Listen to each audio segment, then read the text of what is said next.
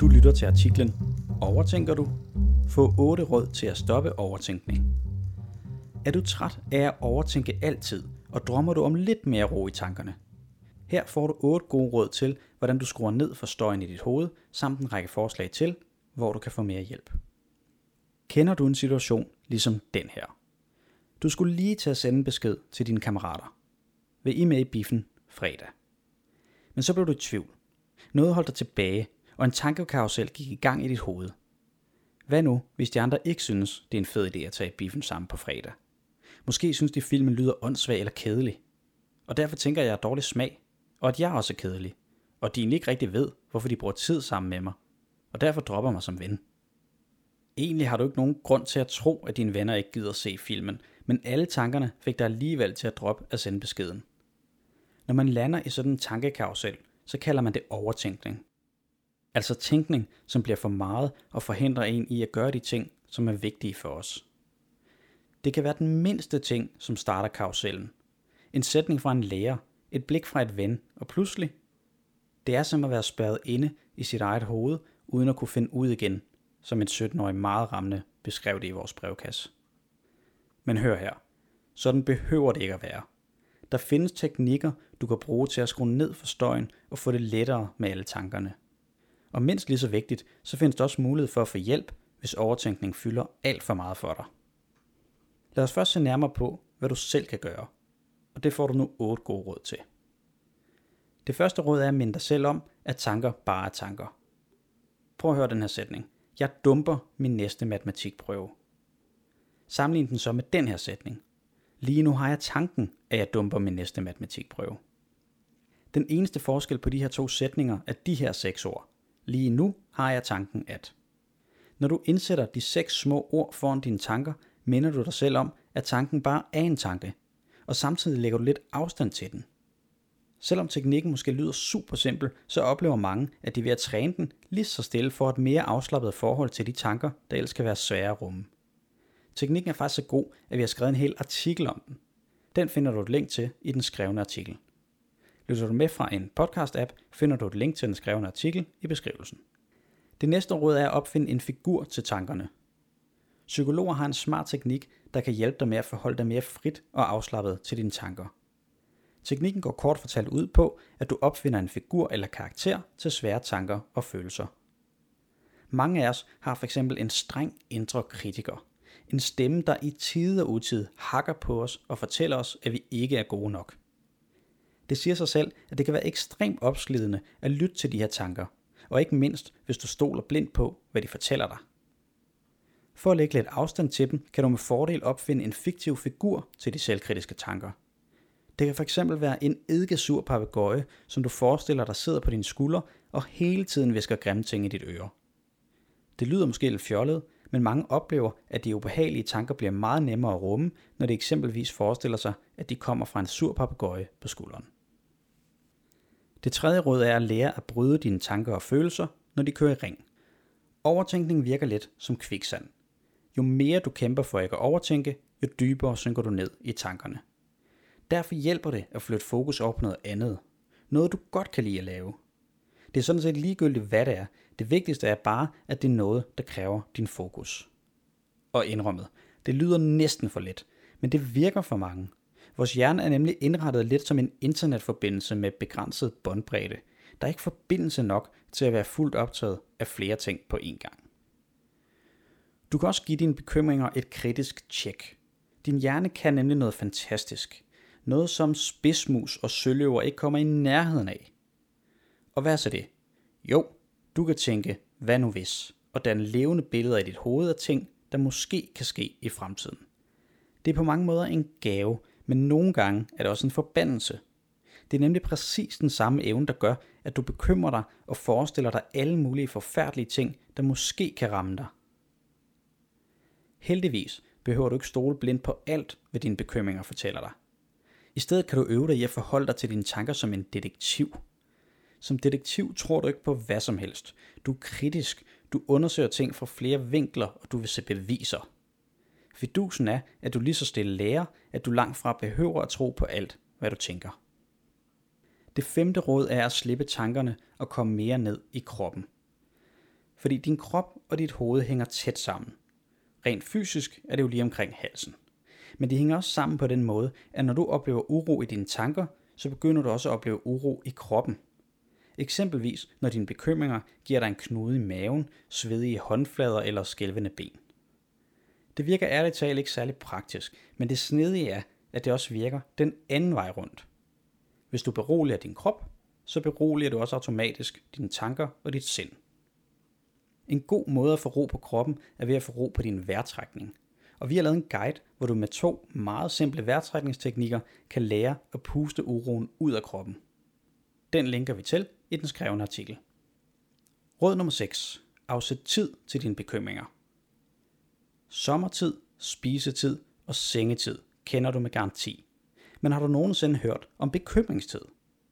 Ideen er, at du hver dag afsætter et fast tidsrum til bekymringer. For eksempel fra kl. 18 til 18.15.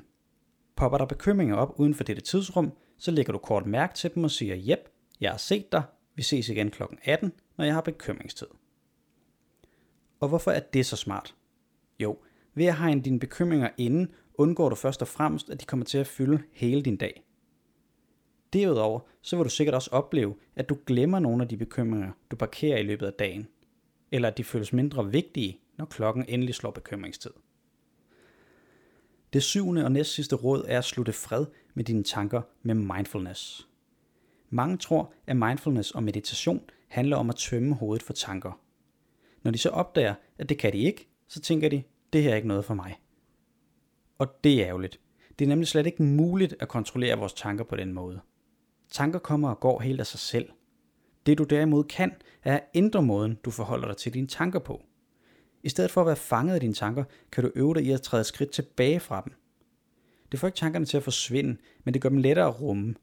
Og i stedet for at sige til dig selv, sådan her må jeg ikke tænke, så kan du øve dig i at møde dig selv med større venlighed og forståelse. Mindfulness er generelt rigtig godt for os, så jeg synes, du skal prøve at læse vores artikel om mindfulness, hvor vi har fire enkle øvelser, du kan give dig kast med allerede i dag.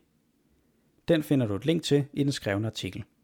Lytter du med fra en podcast-app, finder du et link til den skrevne artikel i beskrivelsen. Det sidste råd er at snakke med nogen om det, der fylder. Fordi hvis du ikke allerede har talt med nogen om alle tankerne i dit hoved, så vil vi klart anbefale dig at gøre det.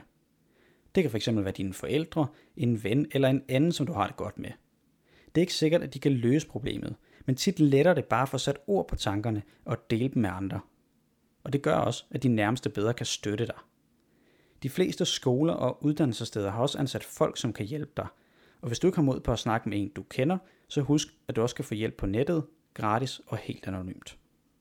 Hos Headspace sidder for eksempel dygtige rådgiver klar til både at lytte og hjælpe. Dem kan du både ringe til og chatte med.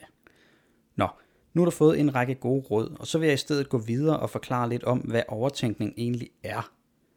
Inden da vil jeg dog lige komme kort omkring et problem, som mange, der overtænker, oplever, og det er, at overtænkning kan ødelægge ens nattesøvn. Mange oplever nemlig, at tankerne kværner særlig voldsomt om aftenen, når de skal til at falde i søvn. Og det kan være vildt frustrerende. Og derfor oplever mange også, at de sover dårligt og vågner helt udbumpet.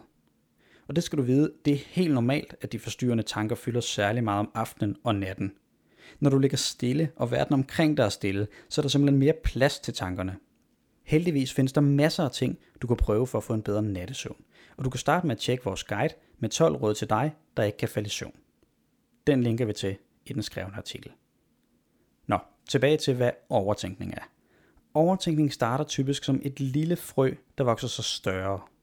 Og lad os lige tage et eksempel på det. Det kan fx være, at du rammer tanken. Så min matematiklærer ikke lidt underligt på mig, da jeg rækte hånden op.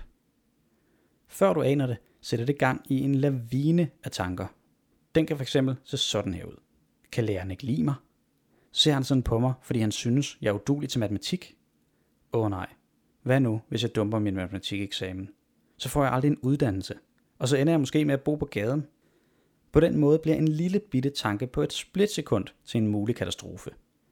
Og hvis du oplever det, så skal du altså vide, at du langt fra er alene. Masser af unge kæmper med overtænkning. Se bare de her tre eksempler fra brevkassen her på Mindhelper. Mit liv vil være meget nemmere, hvis jeg stoppede med at tænke så overdrevet meget. Eller, Jeg vil bare virkelig gerne af med de her tanker, fordi jeg føler, det ødelægger mig virkelig meget. Og den sidste, jeg kan slet ikke håndtere mine mange tusinde tanker. Det er selvfølgelig forskelligt, hvordan overtænkning griber ind i vores liv, men herunder har vi samlet en liste med nogle af de problemer, som andre unge har fortalt os, at de kæmper med. Og det er, jeg har svært ved at koncentrere mig, jeg føler mig anspændt, jeg er ikke til stede der, hvor jeg er, jeg har svært ved at falde i søvn, jeg er træt og har ikke overskud til noget, og jeg orker ikke at være sammen med andre. Og alle oplever perioder, hvor tankerne ræser rundt i hovedet. Det er helt normalt, men fylder tankerne så meget, at du har svært ved at få din hverdag til at hænge sammen, og har det stået på et stykke tid, så er det en god idé at tale med din læge om det. Bekymringer og negative tanker, der bliver ved og ved, kan fx være tegn på angst. Og det kan også være tegn på depression, og det er ikke noget, du skal gå alene med. Har du brug for det, så kan din læge fx henvise dig til en psykolog, som kan hjælpe dig. Her til sidst vil jeg bare lige komme ind på, hvorfor vi ikke bare kan stoppe med at overtænke. Fordi vi er jo vant til, at vi kan styre alt muligt, både i os selv og i verden omkring os. Det er derfor ikke underligt, at vi let får ideen, at vi også burde kunne kontrollere vores tanker. Altså sådan, at vi kunne samle en bunke med alle de behagelige og nyttige tanker og sige, ja tak, dem vil jeg gerne have, og omvendt også sige, nej tak, de der tanker vil jeg ikke have. Men sådan fungerer det bare ikke. Tanker kommer og går som regel helt af sig selv. Prøv for eksempel, om du kan svare på det her spørgsmål. Hvad er din næste tanke? Nej vel? Det er umuligt at vide, hvad der dukker op, og sådan er det for os alle sammen. At have en hjerne, der konstant spytter tanker ud til højre og venstre, er simpelthen en del af det at være menneske. Ikke desto mindre har mange af os en forestilling om, at vi burde kunne styre vores tanker, og når vi så opdager, at det kan vi ikke, så bebrejder vi os selv og siger, at det også er for dårligt, at vi ikke har mere tjek på tingene. Og det siger jo sig selv, at det er en træls spiral at være fanget i. Men hvad kan du så gøre i stedet? Et godt sted at starte er at se, om du kan begynde at møde dig selv og dine tanker med lidt større varme og venlighed. Fordi hvis du har vendet dig til at hakke på dig selv, så er det selvfølgelig ikke noget, du bare lige gør. Men lige så stille kan du puffe dig selv i den rigtige retning. Du kan fx starte med at få inspiration i vores artikel, Selvomsorg, lær at behandle dig selv som en god ven. Den linker vi til i den skrevne artikel, hvor vi også linker til en masse andre artikler, der måske kunne være nyttige for dig. Lytter du med fra en podcast-app, finder du et link til den skrevne artikel i beskrivelsen. Ellers vil jeg bare sige, at jeg håber, du kan bruge nogle af rådene, og at du er blevet klogere på, hvad overtænkning er, hvorfor vi gør det, og hvad du nu kan gøre for ikke at overtænke helt lige så meget, som du måske plejer.